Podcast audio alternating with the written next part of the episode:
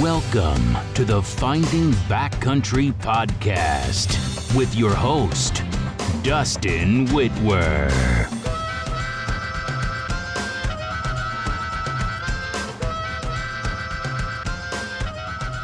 I am Dustin Whitwer, and this is the Finding Backcountry Podcast. Follow along on my journey of learning from the best backcountry hunters each week as we explore valuable information I use to find success in the backcountry. Let's get to the show. This is the Finding Backcountry Podcast, episode 42. And I've got a mule deer episode for the mule deer guys out there because I've got Clay Allen on the line. Clay, how you doing, man? Good. Now, I'll give you a real brief kind of overview of how I came to know who you were, and then I'll let you tell the actual story. But really, just freaking killing huge mule deer. I know you're kind of in the Wyoming country there, and I don't know if that's the only place you hunt, or if you get out, venture out very much, Colorado or Montana or anything like that. But And one buck specifically that I know of that you nicknamed Hank really, is really one that I've known about recently. So, and that's really it. That's the Instagram social media world that we live in. Guy kills a bunch of big mule deer and you'll kind of know who they are, but never met them. So, but what's kind of the cliche podcast 2-minute, rundown of kind of where you grew up and how you got into chasing big mule deer. Okay. I'll give you I grew up, we traveled around a lot when I was a kid, settled in Rock Springs, or actually 24 miles out of Rock Springs in a little town called Point of Rocks. And I would bus to school. Anyways, long story short, I started hunting out there in the desert. Until I got a little bit older that I wanted to start hunting the high country. I heard all the great stories about it, and I tried it for about 5 years before I was successful. And I wound up working with a gentleman, Kyle Balsley was his name, and he's like one of the original, and Mike Eastman talked about coyoting out. Yeah.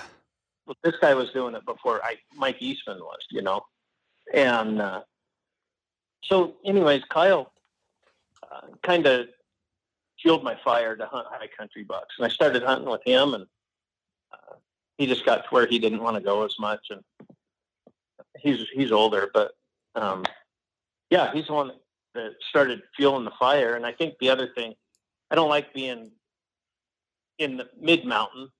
The desert was all right, but I don't like being mid-mountain. I like to be on top. And when I was hunting in the desert, I was always on the highest peak that I could find. And hunting up in the high country, I just like being, and I think that's why I'm more tailored to mule deer than elk hunting, because I like to be on top, and that's where the deer hang out. Yeah, and that's a good preface, I think, for just kind of a subcategory of this whole podcast is probably your specialty has got to be those high mountain bucks, wouldn't you say? Yeah. Kind of those high alpine, higher elevation type bucks like you're talking. Yeah. Yeah. Yeah. So it's funny. The first year I went hunting with Kyle, I would glass. I'd glass over this hillside, and it'd take me 3 minutes, and then I'd take off. Nothing there. Got it covered. But, yeah. So the first time I hunted with Kyle, he sat down and, he almost like he sat kind of like a girl squatting. He was comfortable. He's not feminine by any means, but he would sit, like a kid squatting in front of a TV, but not on the ground. He would rest his elbows on his knees, and he would sit like that for hours. I'm like, come on, we ain't seen nothing. And I remember, there was one deer, it's probably a 28-inch, 185 deer. And he goes, oh, there's a buck over there. Run, grab my spotting scope. So I go down, I run down the hill to the horses, grab a spotting scope, go back up, set it up, watch the deer for a minute. And, it was the biggest deer that I had ever had an opportunity at the time. And I said, "Great, let's go." And he's like, "Oh, I thought you wanted a 30-inch buck." And I'm like, well, yeah, but I've never got a deer. He's like, "If you want to kill it, I'll help you kill it, but that's not what you're here for." I'm like, "You're right. Let's go." So he kind of like, it kind of, I think that transitioned me from wanting to shoot every 4-point that I'd seen. So, yeah, no. And that's the impact that he's, oh yeah, go ahead. Oh, the impact that he had is just remarkable. The impact that he had on my deer hunting career, the way he led me, you know, maybe I didn't even realize that I was being led in a direction, but I've got a couple really good friends that kind of helped lead me. I got one friend that told me to let 200-inch deer go. And I did, you know, my friend, Mark Gillespie, he's like, "Let that deer go one more year." And I'm like, "You don't let a 200-inch deer go." And he's like, "Let it go one more year." Well, long story short, I let it go one more year, and it was 223 the next year. So, yeah, couple. It's such an interesting concept in the hunting world too. You know, because there's so many variables to it. You know, no guy can tell you what you should be after, and so then, you know, then it becomes very personal. But then at the same time, like, we all know that there's kind of that aspect, you know, nowadays it's on social media. Back in the day, it was, you know, driving your buck into town and parking at the local gas station and all your buddies are there. But either way, there's still that aspect of like, you still know that everyone's going to see it. And so you can't say there's not a slot, you know, whether some guys get rid of it and honestly don't care, I think. And other guys, like, you know, they consistently shoot small bucks and they're ashamed of them. And like, it's just such an interesting dynamic in the hunting world. But it was never like that before social media. Social media so now we've got people hunting on high fence ranches and claiming that they're, I mean, whatever. And you know what? Maybe you know the exact situation I'm talking about, but does it matter? No. But did he have to make up that story? No. But why did he make up that story? Because of the pressure of social media. Yeah. And that's all, like, I got to the point now, honestly, that where social media just sometimes sickens me, the things that go on. And you got, like, you know, me, I say I've killed one big deer, but,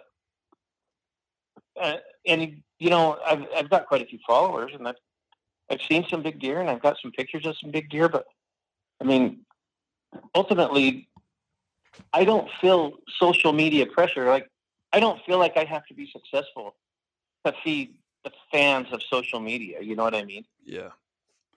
Yeah. So, you know, well, and it's funny you say that, like that kind of proves my point. You're like, "Oh, I've only killed one big deer." Well, to you have, because you have your standard and it's clear that, you know, you have your standard up there.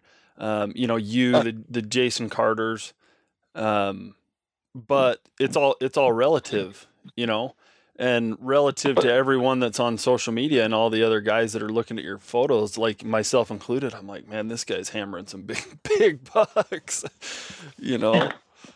Yeah. And I mean, I don't like to tell people, "Why'd you kill that?" I mean, you obviously, it tripped your trigger. Yeah. Right. That deer, I don't care if it's a 2-point, for some reason it tripped your trigger. Congratulations. Good job. Yeah. So, but I mean, I don't know if you noticed, but like on social media, every 170-inch deer is a 185-inch deer. I mean, it's not always the case, but no, you're right. Cause we used to joke about that. When we got our first wide angle lens, right. And they're really good lenses for just not just making deer look big, but just generally just outdoor photographs for certain things. And right. one day we're up in the backcountry, we're hunting, and we were glassing this buck, and you know, I can't remember the exact size, but let's say it was a 150 4-point, and we're sitting there glassing him, debating whether we should go after him because our standards are a lot lower than yours. And finally, like, you know, I think I said to my brother, like, something like, "Well, what do you think he scores?" He's like, "Well, he's probably 150. And I said, "Well," and then, you know, the thought kind of popped in my mind of exactly what you're saying. I said, "How big do you think we could make him look?" Yeah. Well, you could probably make him like 165. Like, I'm like, all right, let's go get him. You know, it's like, yeah, it's so pathetic, but that's the world we live in. You're right. No, and here's my 2 cents on the social media. You're right. Like the problems that we have, a lot of it's fueled by social media. I still believe that social media has just, because of the scale and because there's, you know, the whole world's involved now. It's just it's magnified who we already were, you know. And what I mean by that is, you know, you were still guys that would go put up their pictures at the local gas station or the local sporting goods store and be bragging and trying to kill a bigger one than the next guy. And before, you know, maybe the Eastman's articles, you're trying to get one in there and like, you know, it was all, you know, or just driving them through town. You know, we're always doing it. It's just, when you're driving a buck through town and you're, you know, you live in a town of a couple thousand people, that's as far as it goes, you know, when you don't have social media. Now it's just, there's so much gasoline put on the fire that it's. Yeah. When I killed that 223 inch deer, I think it went around the world before I had it. I texted it to my friend. Yeah. This was in 2012, right? So I text a picture to my friend and my friend says, "Clay, do you mind if I post this?"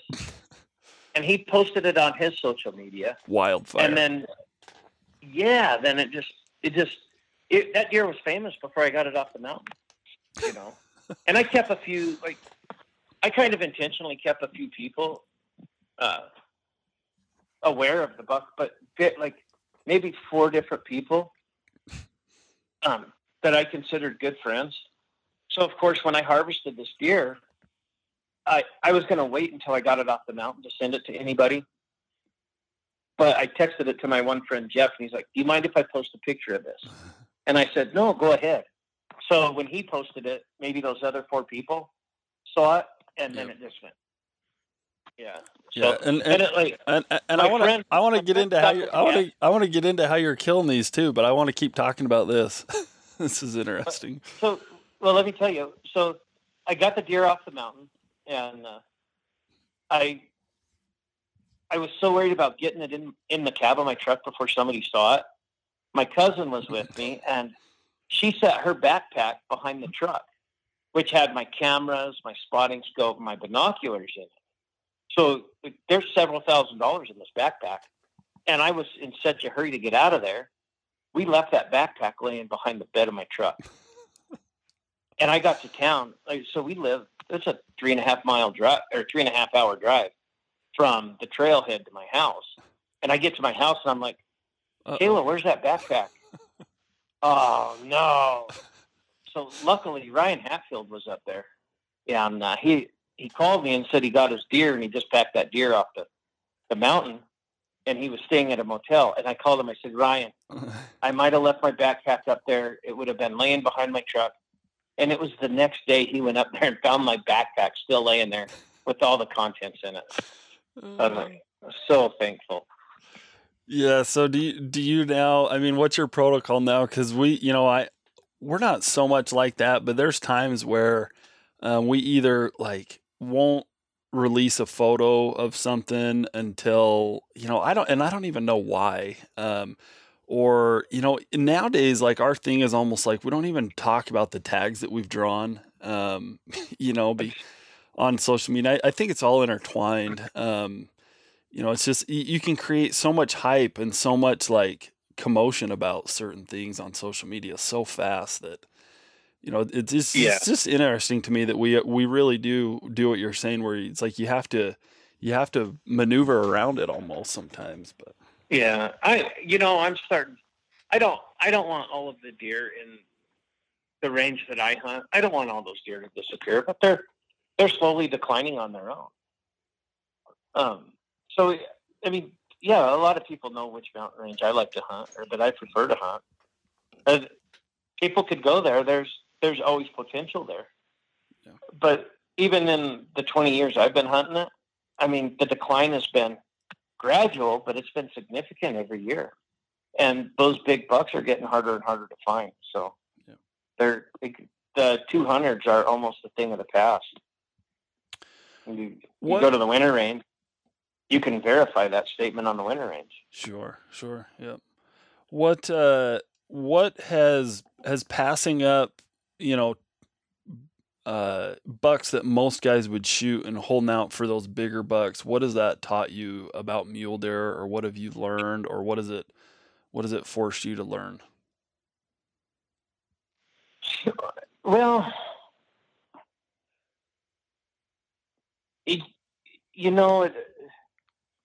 I've let a 215 inch deer go because I've seen, I mean, I know there's a 240 inch deer in the next basin. But, you know, does it trip my trigger right now? No. It's not necessarily like, boy, please edit that out. No, we don't. Everyone, all my listeners know we don't edit stuff out of, except swear words. We don't edit anything else out. Oh, okay. So, but no, you know, I can't say that I've learned a lot about it. Sometimes it's just been stubborn, and if I let a 215 inch deer go, it's because I know there's a bigger one there. Yeah. And I've let a 215 inch deer go because I thought that it was adolescent, you know, half the size of a 180 inch deer that was standing next to it. So, I've let deer, but have I learned anything from it? Yeah. Maybe sometimes you shouldn't let that 215 inch deer go. Yeah. So I remember it was probably my first backpacking trip with my wife, and I found a big deer. Like maybe a 230 with a 215 inch deer together.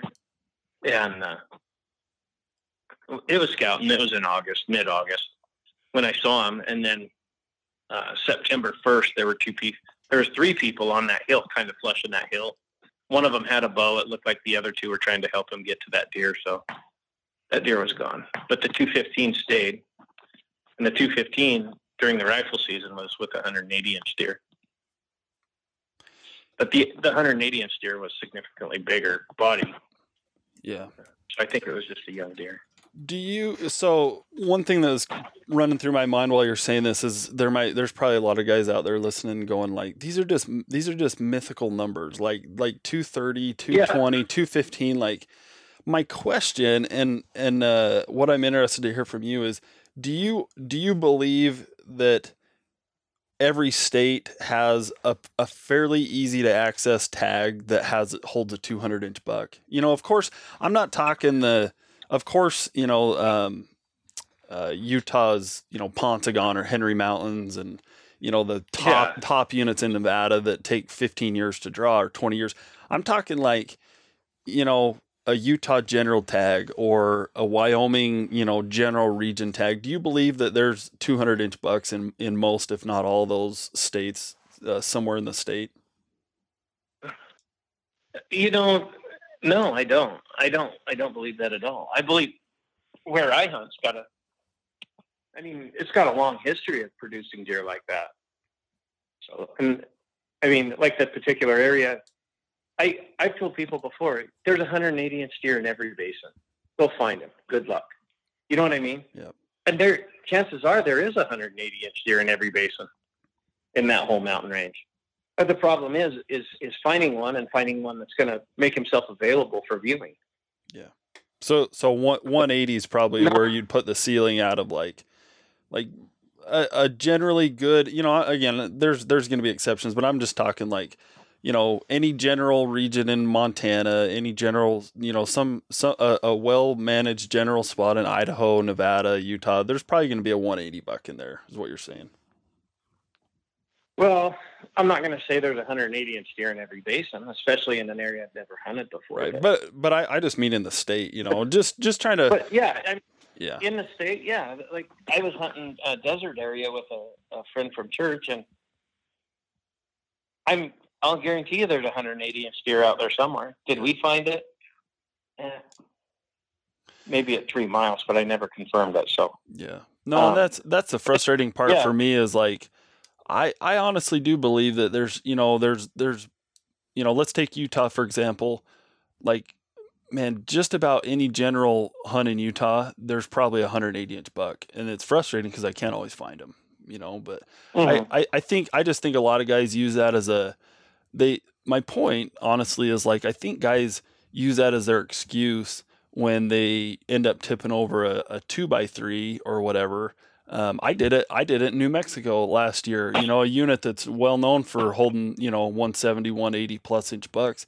And I just couldn't, I could not find them. And so I tipped over a, you know, what I call the meat buck, you know, almost as a calling it that as a joke. 'Cause it was just a sorry excuse for, I couldn't find a bigger buck, but, you know, maybe most guys aren't that honest, you know, and they feel like, you know, they complain to their wild game and fish office, or they complain about there's so many hunters, and really like, man, I think on most of those, you know, decent units, like if you work hard and get back there, you know, you're not going to find a 230, but you're going to find a 170 or 180, you know? Yeah. So, and now the size is less important to me now. What's important is spending time with my son. And I never realized it. Last year I was hunting with my son, and he's like, we were watching some nice bucks, and one of them was probably pushing 175 to 180. And then there was a 25, 26 inch 3x4. And then there was a 3-year-old 4-point that had weak forks. And we're sitting there watching these deer, and he's like, well, Dad, can I shoot one? I'm like, you're 26 years old. I mean, so I said, but why? Because if you shoot the one deer, the 175, 180 buck, that's going to be 190 to 200 inch deer next year. And that 3x4 is always going to be a 3x4. Or, I mean, he's not, you know, he's not going to be much more than that 3x4, and he's not going to, but that 3-year-old deer with the crab claw fronts and backs, that deer's never going to be a genetic. Yeah. Giant, you know, he doesn't have the genetics. I'm like, I wouldn't shoot any one of them. Yeah. And he stopped me. He's like, you know, I've never shot a high country buck. And I'm like, oh, well, shoot one then. And he says, well, I think I'm going to shoot the 3x4 because that other one's going to be bigger next year. So he did. And he shot that 3x4. He shot a high country buck. And you know what? I had more fun. It's like I had as much, if not more fun on that hunt than I did on any of the bigger deer that I've killed. And I didn't feel the pressure, or that I wasn't constantly worried that somebody was going to sneak in and slay the buck off from under me, you know?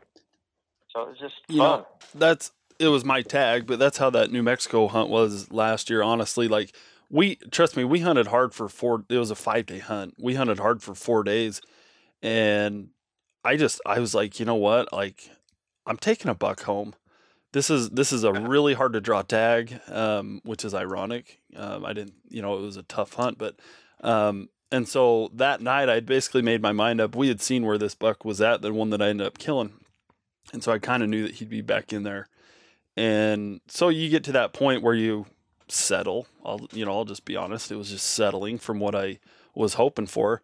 But once you get there, it's like, oh, sweet. Like, this is like being a kid again, where you just like, there's no pressure of, oh shoot, it's not big enough. Like, I just get to go tip a deer over, you know? It's like, oh, it's fun again, right. You know? So yeah, I mean, if you can make it fun, like yeah.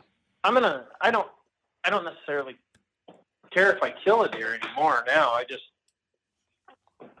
I like going, I like to see my son or my wife harvest an animal. Yeah. That's what I think is really fun. I love to take pictures and get pictures of those animals too. But yeah, harvesting's become less important. But I was with my friends and my son. We were coming off the mountain, one of my friends and my son, and there was a 170 real tall, and this is a big barrel-chested deer, really tall rack, and my friend Ben's like, Clay, right there, it's a giant. And I'm like, no, let's go. He's like, no, it's big. I said, let's go. It's not that big. And I started looking at the deer. I mean, just a big old buck, and his horns weren't that big or that exceptional, but his body was enormous. And I started looking, and the age, and I'm like, Ben looks at me and kind of shrugs. He's like, come on. So I didn't even have a gun with me. Luckily I brought my license, but he's like, come on. And I go, give me your gun. And I shot, and it was fun. But my son was with me. My friend Ben was there, and it was a blast. We had a blast. Yeah. Well, now that we've established that it's not all about the size, I'm actually curious to talk to you about, because you seem like a guy that could field judge a buck pretty well. And so I'm just curious if you have any pointers or tips on, you know, maybe a couple things that you use, you know, when you're just generally looking at a buck for the first time to just kind of get a ballpark of what he scores. Well, first thing you do when you field judge, when I see a deer out in the distance, and I mean, it doesn't matter if I got a split second, the first thing I do is notice his typical frame. So what's his typical frame? Because I've looked at thousands and thousands of 150s, 160s, 170s, 180s, 200-inch frames. You know what I mean? Yep.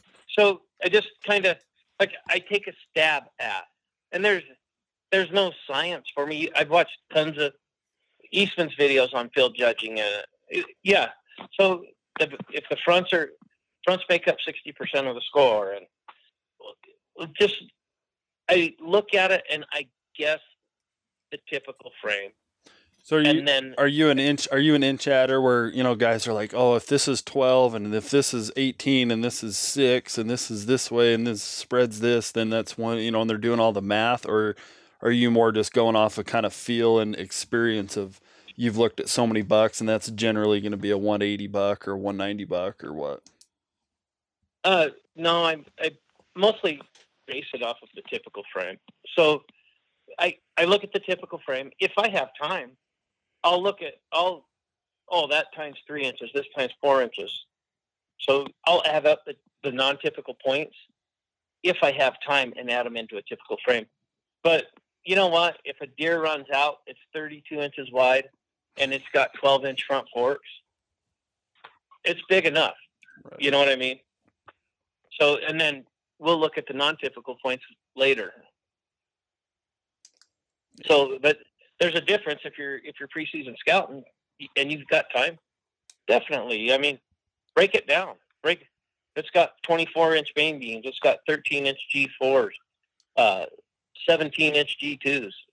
Yeah, definitely. Do your best to guess accurately if you've got time. Yeah. Does your kind of standard or what your goal is, is it just something that you have no matter where you're hunting, or do you adjust it depending on what, you know, caliber of hunt it is? You say, oh, on this hunt I should be able to find a, you know, a 210 or a 200-inch buck, or how do you do that? No, so if I'm whitetail hunting, all bets are off anyways. But yeah, I mean, no, if we're just hunting mule deer, you know, well, I was hunting whitetail in Idaho, and the season was open for whitetail or mule deer.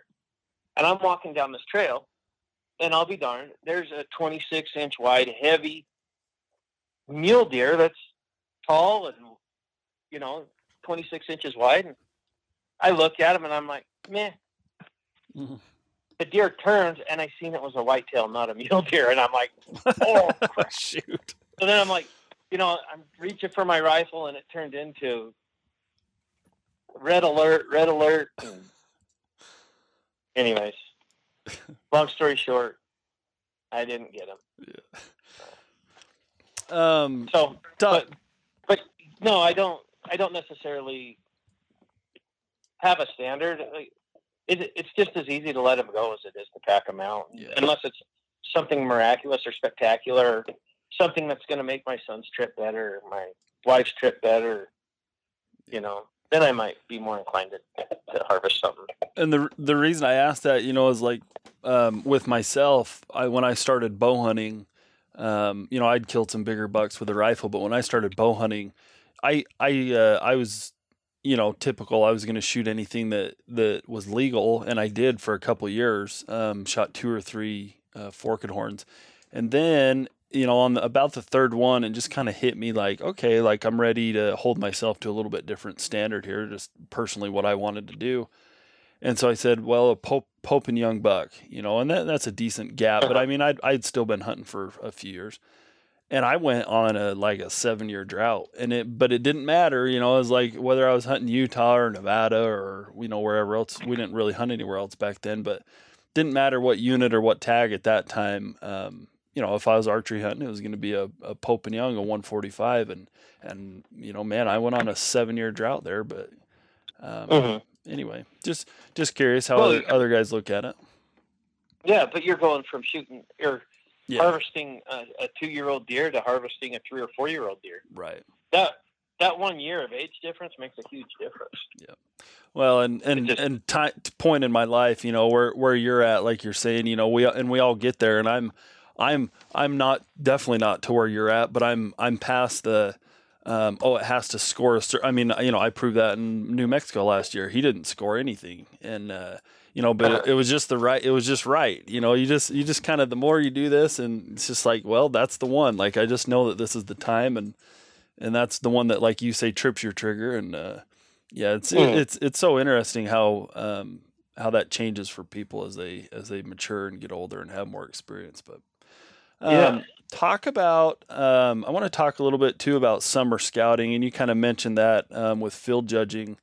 And that's, you know, summer scouting is a good time to practice, and it's probably the time when you get the most, experience field judging, honestly. So what's kind of your, you know, what's a couple of your key, summer scouting, tips or tricks, or how are you successful at summer scouting?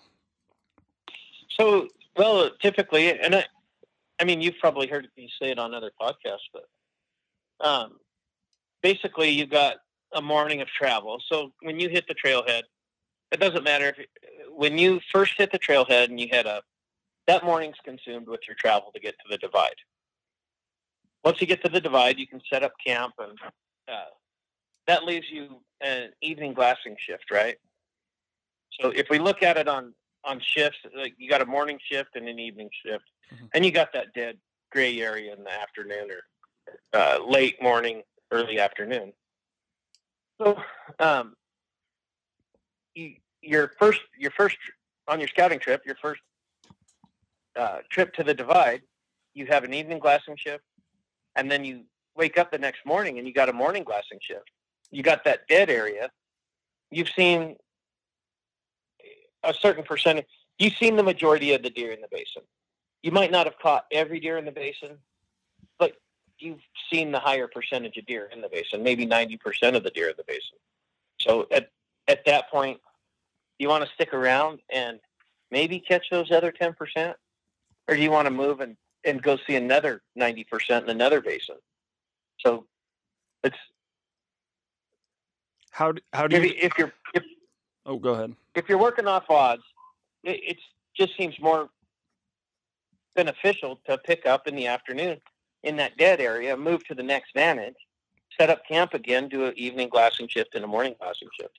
So because you are seeing the majority of the deer. And then you can argue, well, you're seeing the younger deer, but are you seeing the younger deer? Because, I mean, if you're seeing 90% of the deer and you're seeing an age variety, I think that...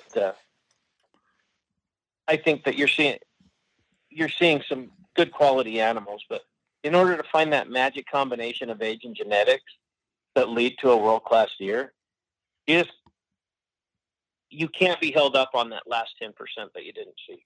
Yeah. So I think moving every day is pretty important until you find what you want. And once you find what you want, then of course it's all about patterning and spending time.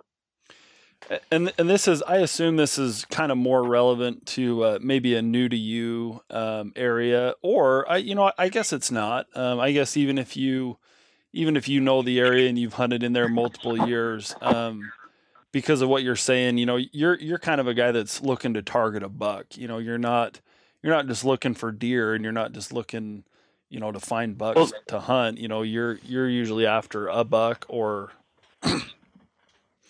so. No, you're looking for that. I mean, because you can't go up and find a super buck. What are you looking for? Are you looking for a 180-inch buck?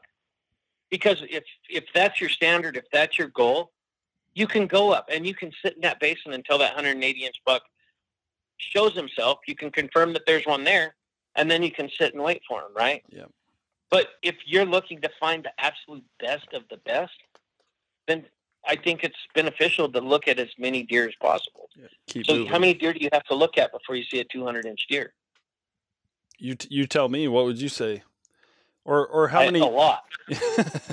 How many? A lot. How many trips on average, you know, just off the top of your head, do some of those bigger bucks take for you to find? You know, I'm kind of curious, just ballparking it. So, I mean, it's all relevant to where you're at, I suppose, but your vantage, this is why vantage is so important. If you have a good vantage, you can see for 200 degrees, 3 miles in any direction for 200 to 300 degrees, right? Yeah.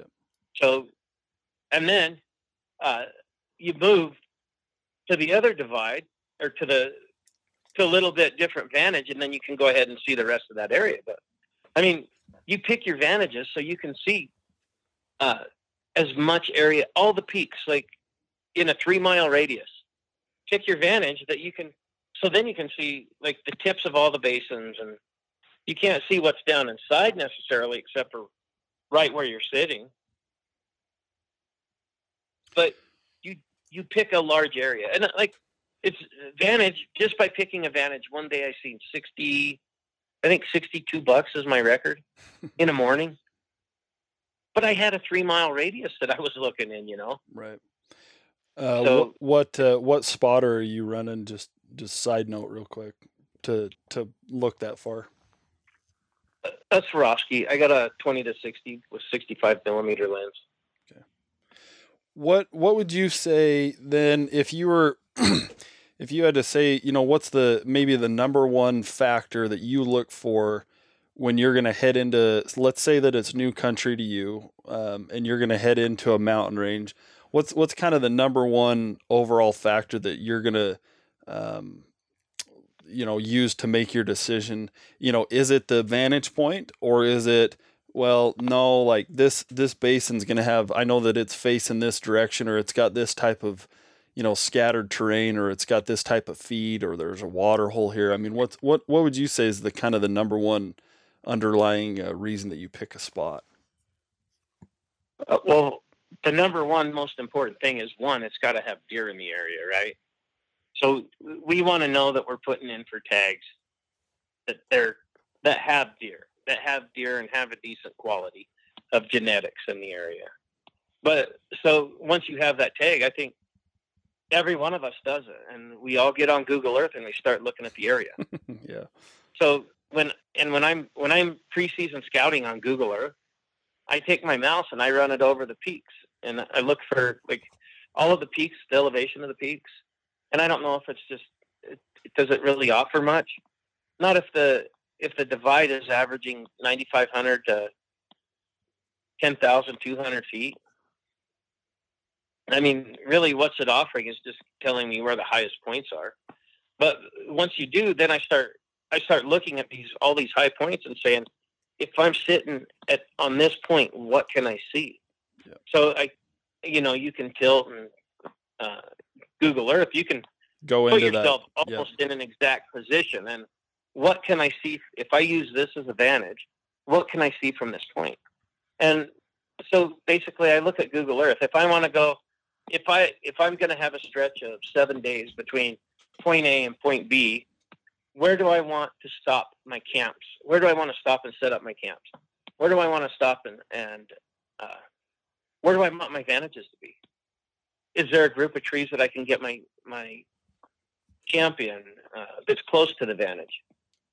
You know, those types of things. So if it's got deer, you need a vantage.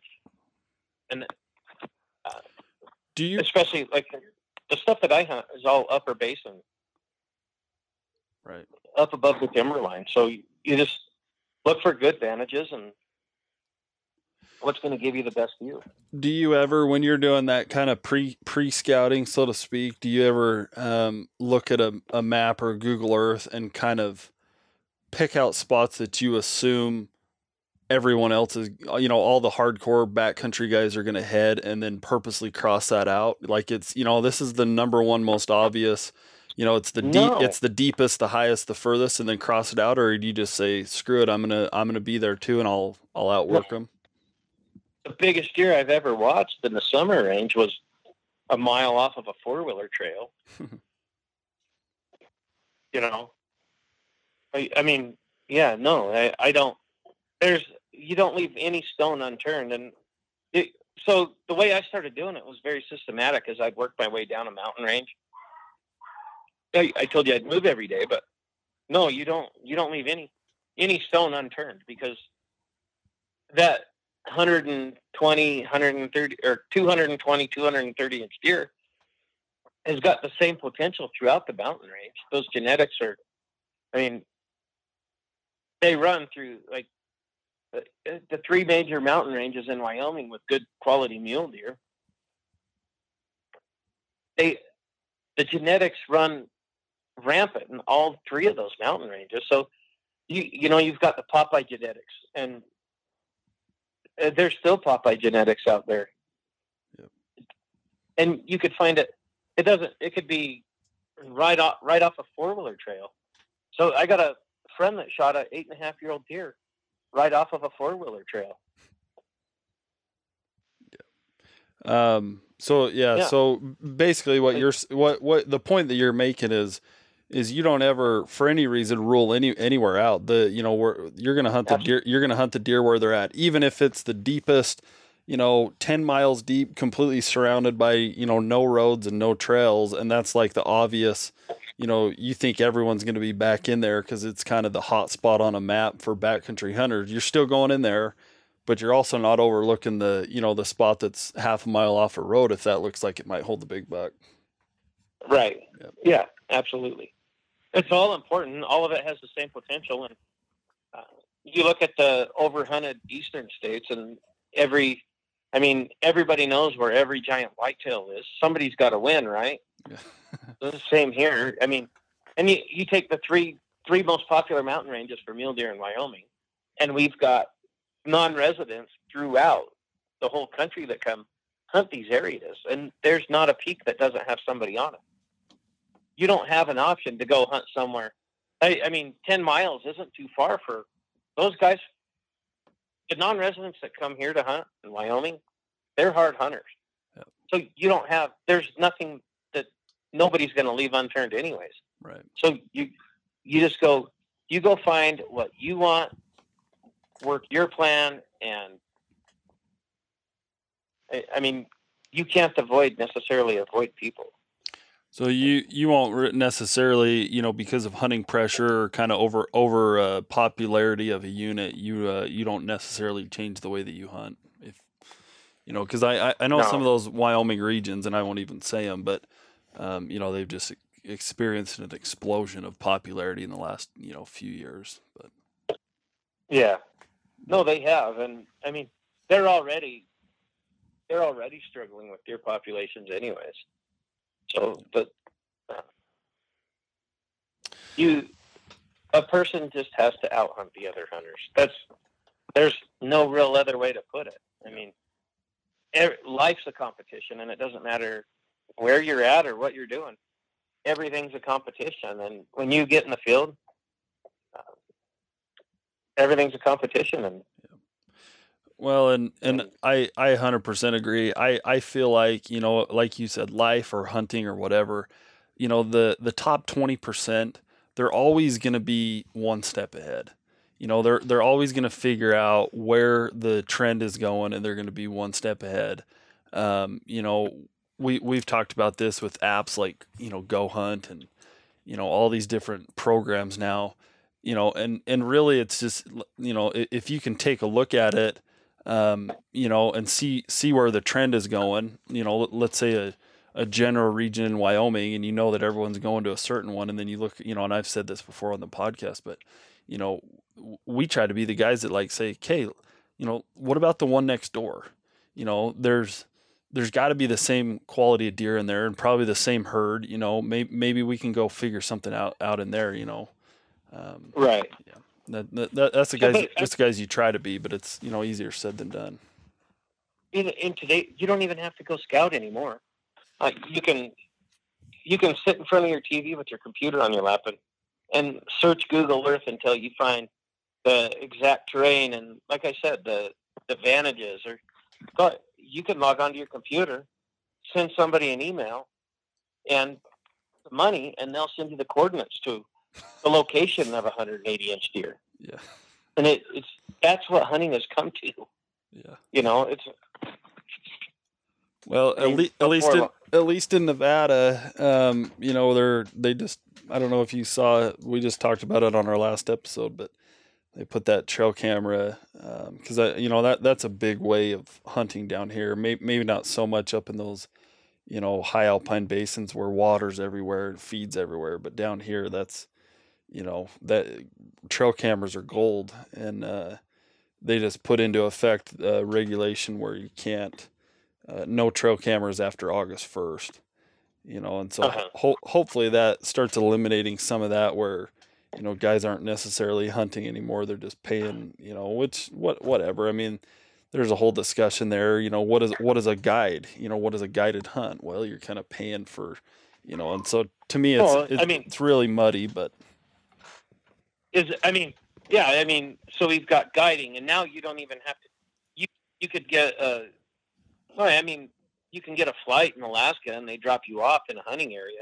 Yeah. They're not going to put you right in the middle of the herd, but I mean, ultimately, like you can pay somebody online and they send you the coordinates until you put your tent here, sit right here, glass over there, you know, a detailed scope. And then you can take your long range rifle up there. And I have a long range rifle as well.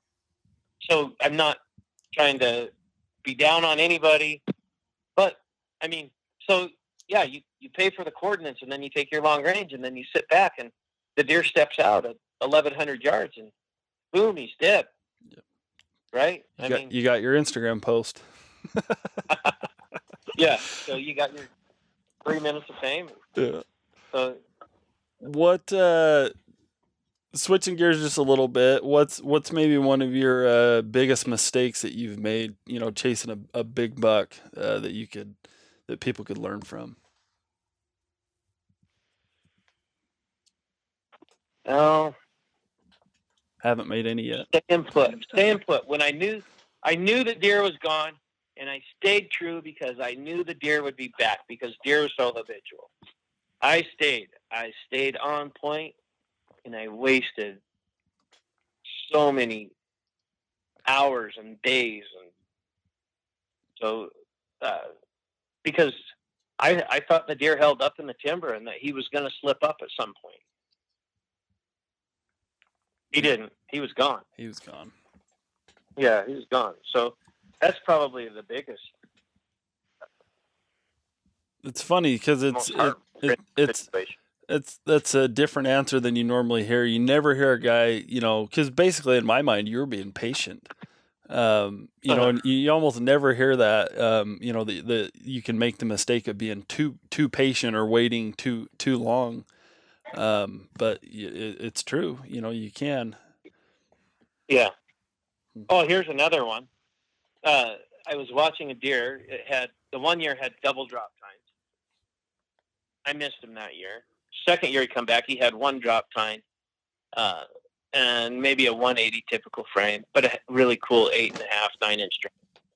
Anyways, I thought for sure I was watching this deer from 2 miles, 1.5 miles away. Opening morning came, I got up, got into position where the deer was coming out on the hill. I look, I'm waiting, the sun comes up, and I look and this deer's walking, maybe 30 yards in front of me to the right. And I noticed there's a 1-inch drop tine hanging on his right side. I'm like, oh, he does have both drop tines. Boom. Wrong deer. So I seen that drop tine. I couldn't see the other side, the whole other side of him. And I just assumed it was the deer with the big drop tine. It wasn't. So not patient enough there. Yeah. I got down to my deer and I'm like, oh no. And then, I cleaned the deer and I was dragging him down to where I could get my horse to him. And in the meantime, there was another gunshot, mind you. So I dragged my deer down to where I could get my horse to him. And what did I drag him to? The lucky hunter that just shot the drop tine deer. Congratulate him, tip your cap, and yeah. I shook his hand and told him the story and. When you make a mistake, maybe it's something else, being too patient or something. and you know, assuming that your hunt's not over because of it, like shooting the wrong deer, what do you tell yourself mentally to kind of keep your head in the game and, you know, stay on the mountain and keep working at it?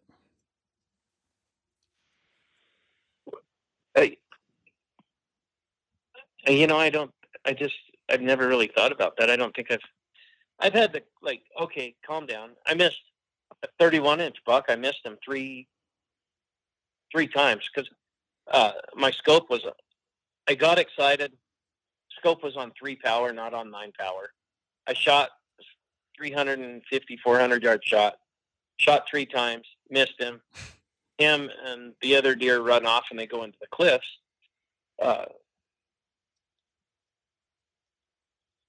I just had to say, stop, relax, calm down. And I sat on this hill and kind of was soaking for a minute, actually about 15 to 20 minutes. And I never really had to say anything. I just, sorry, I'm getting another call. Oh, you're fine. Anyways, I didn't have to tell myself anything. I just had to calm myself down. And I wasn't going to abort the mission just because I missed. I seen the direction that they went, and I just eased into those cliffs, and I started seeing those velvet tips sticking up. Belly crawled up, and it was him and the other deer. Actually, it was Hank the second year I seen him. So, but I shot the 31-inch buck that was with Hank. So, anyways, when I shot the 31-inch buck, Hank was like 30 yards over to the right. So Hank had been being chased by you and almost, I mean, you could have taken him that year and then you came back. Was it the next year that you killed him? Yeah. So it was kind of, I was pursuing a deer and this was 2009. I was pursuing a deer and I look over and I see some bucks laying underneath the tree. There's a real heavy 3x4 and there was a 27-inch buck that, you know, it had a mediocre frame, nothing real special. I'm like, but that 3x4, that mass just like, I told my buddy, I said, that's going to be a good deer in a couple years. And then we moved on, went down, actually shot the deer. And I'll tell you another thing. When I shot that deer in 2009, I was sitting in the exact same spot when I shot Hank in 2012. Kind of cool. That is cool. But anyways, we pursued that deer and Hank, and actually the 31-inch deer was that 27-inch buck. So I got that deer. The next year I went back and that one deer was 31 inches wide. And I told myself if he's in velvet on opening morning I never killed a velvet buck. And at that point I'd never killed a deer over 30 inches wide either. So I really wanted Hank because when Hank come back that next year, he had a bunch of non-typical points. So the velvet and the wide frame, I couldn't say no. Well, and it worked out too in the long run. Yeah, but I mean, I did have to take a minute and calm myself down, and just I wasn't going to give up by any means, and I don't think I had to tell myself, you're not giving up. You don't keep going. I just knew it had to be done. Yeah. I had to pursue it. I knew the deer was there, and that was the deer that I wanted. So, who are maybe some guys that you look up to, or that maybe you know, have mentored you, or you know, helped giving you advice over the years, you know, or again, just guys who maybe not give you advice now, but that you follow and that you respect that are some of the best mule deer hunters? Probably names that you've never heard of. Mark Gillespie, Kyle Balsley. Those guys are the ones that most impacted my passion for mule deer, definitely. So I kind of mentioned both of them throughout the podcast, but yeah, Mark, kind of local legends that a lot of guys don't know about. Yeah, absolutely. And you know, Kyle's been featured. I think he's had one or two articles in Muley Crazy. He's been in Eastman several times. And like when Eastman started talking about coyoting out, Kyle was already doing it. He was up there on the mountain. And, you know, Kyle hates that term coyoting out. To him, it's just going deer hunting, you know. I think Kyle's 66 now, 60, 65, 66, somewhere around there. And Mark Gillespie, he loves those animals. And, I mean, he's done everything he could. He's petitioned the Game and Fish, and he's gone to all the Game and Fish meetings and trying to get them to realize that there's a declining population. And he loves the animals as much as anybody, you know.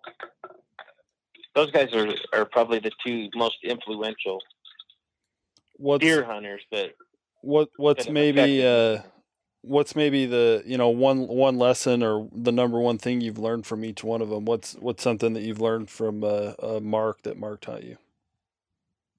From Mark, probably patience. Mark's the one that told me, let that 200-inch deer go.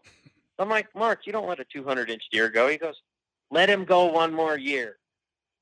You won't be disappointed if you let him go one more year.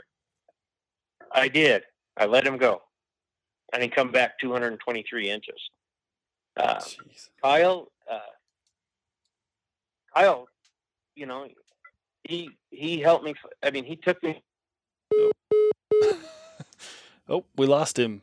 Everybody stand by. We'll be right back after these short messages and a return phone call to Clay Allen. Let's see if we can get Clay. Hello. Clay.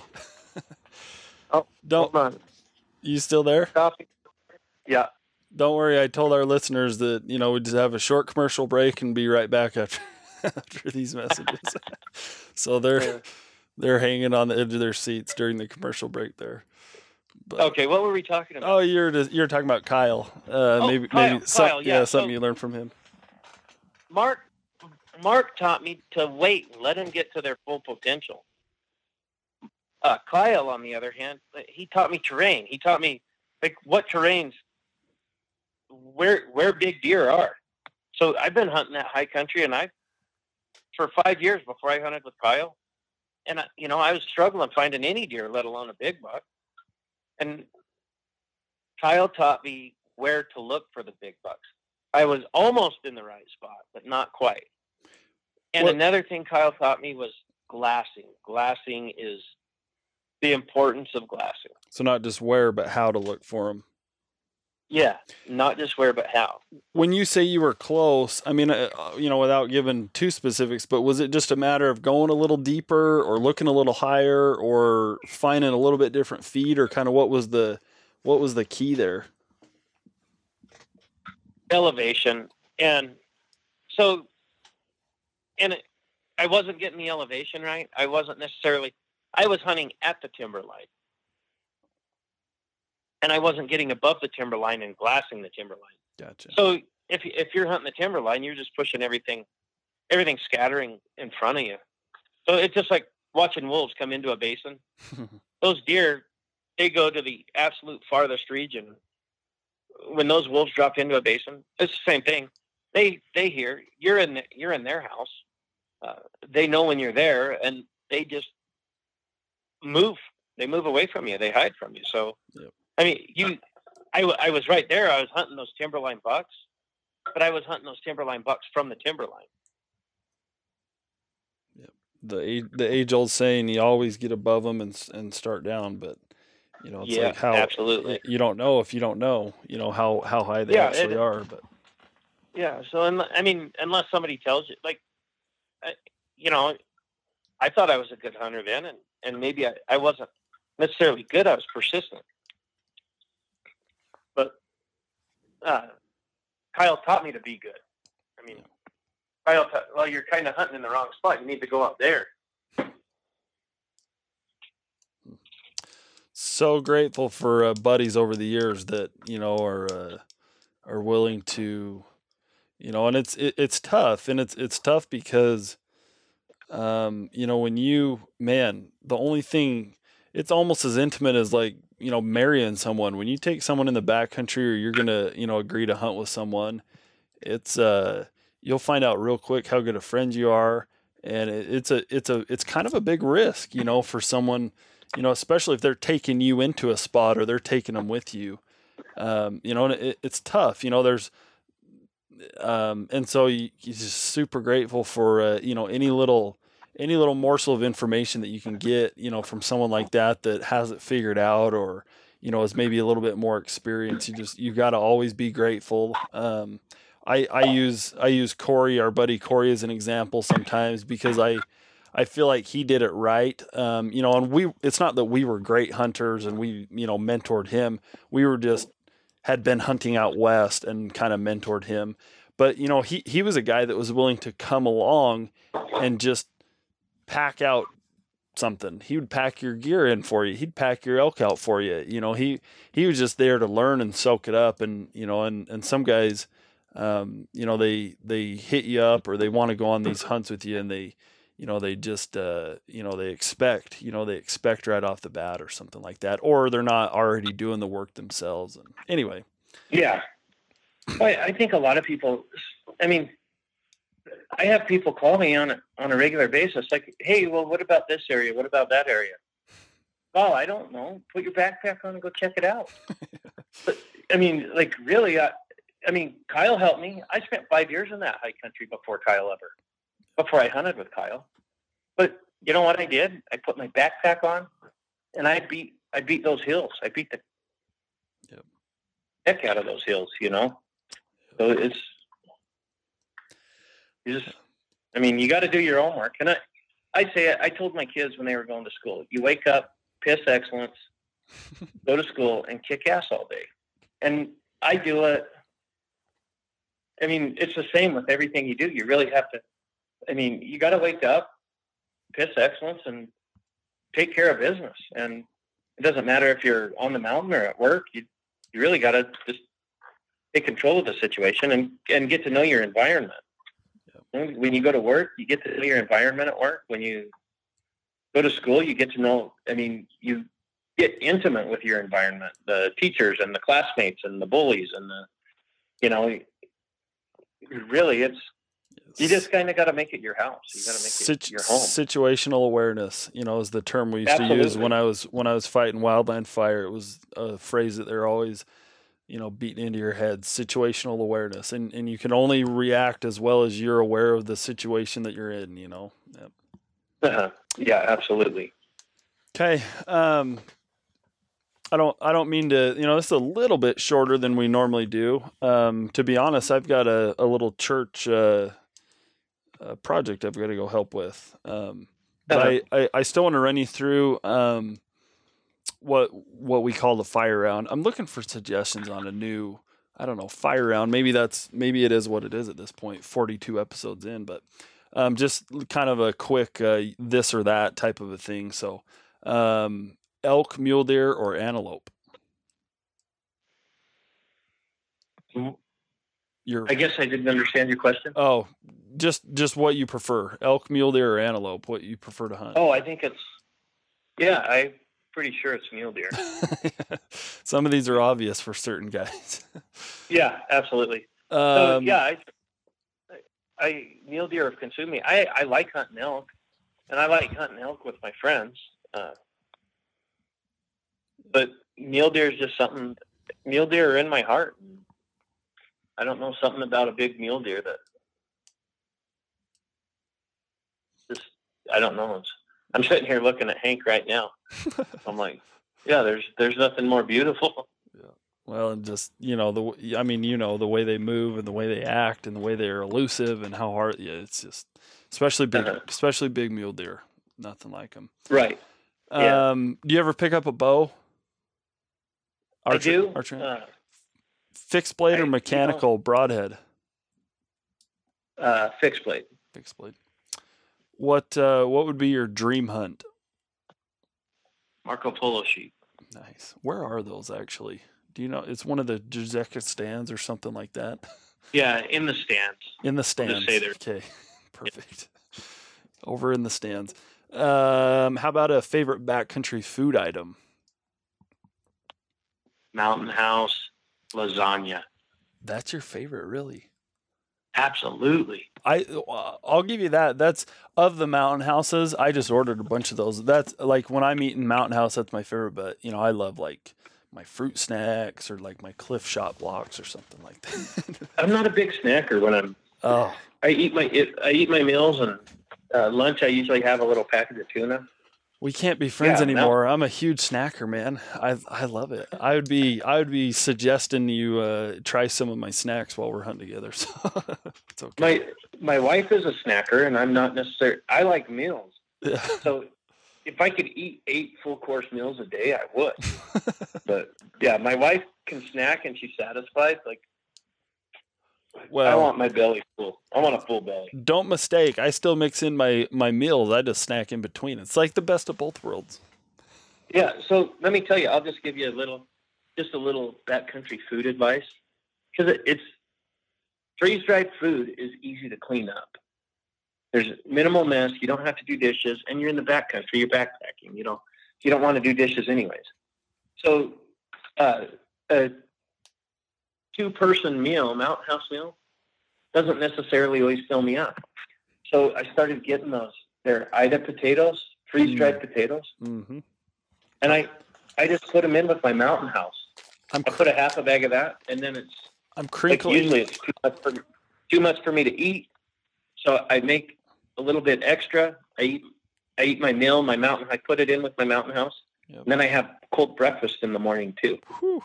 I'm crinkling a pack of those right now. Can you hear that? The Idahoan buttery home style potatoes. I'm with you on that one. So this might blow your mind too. We started packing this year. We're gonna start packing these little, just a brown gravy mix to go with it. And right? Doesn't that sound like pretty good? Yeah, yeah. You just took it over the top. I think. Okay. What's your rifle caliber? Your backcountry rifle that you shoot? 300 WSM. WSM. What? Yeah. I think I know the answer to this one too, but what would be your favorite state, or if you could only hunt one state, what would it be? The greatest state in the nation, Florida, high country mule deer. Yeah, they grow them big down there, don't they? Absolutely. All right, Clay, maybe you don't want people finding you as much, but where can people find you? I know you're on Instagram, so I'm going to out you there. Is that kind of the best place? I don't post much on Facebook anymore, but I have my old High Wide and Heavy page. And, if you want to see some things that have been in the archives, go to High Wide and Heavy. Then I have a photography page, Clay Allen, I think is what that's called. And there's not very many people on there, and I kind of lost interest with posting on there as well. So, and then my personal Facebook page, Clay Allen. But if you search Clay Allen in Green River, you'll find me and my son. Gotcha. So I'm the good-looking one. Yeah. And then Instagram, you are Clay Allen 74. Is it 74 or 1974? The one I'm on just says 74. Okay, yeah, that's it. That's the one. Yeah, you'll know you're on the right page because the first all the pictures are just huge mule deer or awesome mule deer pictures or something to do with a huge mule deer. So I post some. I don't know if I told you this, but Hank got to hang out with Popeye. I did. Yep, I scrolled through and saw that, and yeah, you can see. It's no big deal. Just a 223-inch deer looking like a... Jeez, like a 170. There's a funny story about that. The biggest buck that I've ever seen on the hoof was actually killed by one of our good buddies. Dan is his name. And it was a guided hunt, but Dan's just a salt of the earth and had drawn a tag here in Nevada. Anyway... They killed a buck. I can't remember if it was 220s or I think it's 230-ish. Anyway, big buck. Well, I was out helping them scout. They had seen this buck, and they were trying to find it again. Anyway, I'm sitting there with my brother in kind of the area that they had been seeing him, and we're looking, and we spot some bucks, and we could tell that they weren't him, and this buck was probably that's not true. We saw him first. Sorry, excuse me. we picked him up first, this buck, this target buck, this 230 buck or whatever it was. And I'm looking at him, and again, this should have been the most awe-inspiring moment of my life, because probably the biggest buck I'd seen to that point was maybe 180 inches on the hoof. And I was just looking at him like, and he was quite a ways away, but still I was like, I'm not really that impressed. I'm like, are you sure that you guys think that's a, you know, a 225, 230 class buck? And then he stepped out next to, or then a one, like a 170, 175 buck stepped out next to him. And I went, holy crap. Then I knew that is the biggest deer that I've ever seen in my life. When you compared him next to like, you know, a 170, 180 class buck, it was just like, holy crap. And that's, it's not quite that dramatic with Popeye there, I don't think, but man, it's, it's pretty close. People have to get on and look at that picture. Geez, what did Popeye, what did Popeye score? I don't remember. I'd be lying if I told you. Yeah. I'll just, ballpark him. Maybe 251. I was going to say around 245, 250. Yeah. But it, I mean, so if you look at the 223, Hank, he's got a 15-inch G4 on his left side. 15-inch G4. That's a big G4. Yeah. Popeye sitting right next to him, his left G4. 20. 17-inch, 17 inches long. And I think, you know, I'm not sure, but it might be the longest G4 recorded on a maybe there's a longer one, but I don't think so. Yeah. I think Popeye might have the longest G4. Well, I'd let you shoot Popeye. I'd let you shoot Popeye all day, and I'll take the 223. I don't know what I would do. Yeah. So I was talking to a friend of mine one time, and it was, you know, the 12 deer. What's that picture? Kings did that. Oh 12. Yeah, Kings. Oh, the Dirty Dozen or something like that. Yeah, yeah. So I'm showing my friend Ron the picture of the Dirty Dozen. I said, which one would you shoot? He goes, all of them. Yeah. I'd shoot till they're all melted. I love that. That was one of the funniest statements I'd ever heard. Reload. I'd shoot till the barrel melts. Yeah, reload. Oh, that's good, man. Well, I appreciate you coming on. Before I let you go, though, I like to give you credit, and then I'm going to ask you one more question at the end that I ask everyone. So, man, I want to give you credit, Clay, for just being a mule deer junkie and, you know, being willing to pass a, you know, whatever you said it was, a 215 or a 210-inch buck, because you knew a bigger one was there. That deserves some credit. So can I just say this? If you want to shoot your target buck, don't shoot another deer until you know your target buck's dead. Yep. Or if you're like me, lower your standard, right? Well, I mean, if you lower your standard, you're not going to shoot your target buck. I know. So That's the one thing that, like, if you have a target buck, do not settle until you know that your buck is dead. Yep, that's it right there. I also want to give you. Yeah. Also want to give you. I'm not going to tell you. Don't, go ahead. I'm not going to tell you. Don't.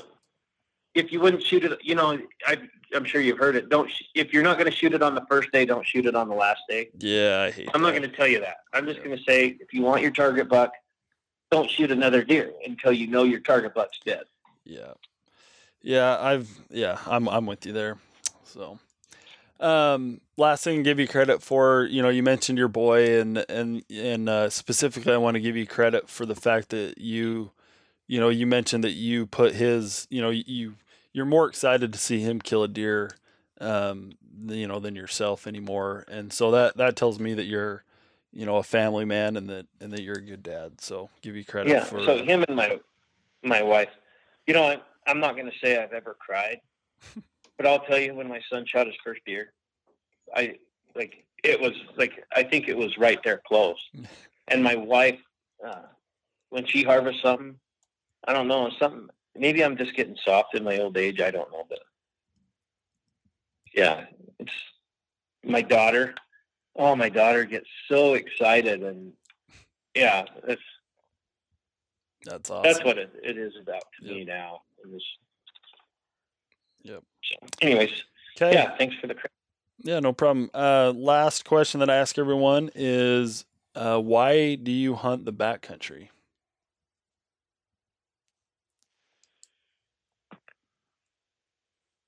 Why do I hunt the backcountry? I mean, challenges. Just why does a bear crap in the woods? Because that's the best place for them to do it. Just right? How they're made, yep. Yeah, so, no, it's, there's no, it just, I don't know.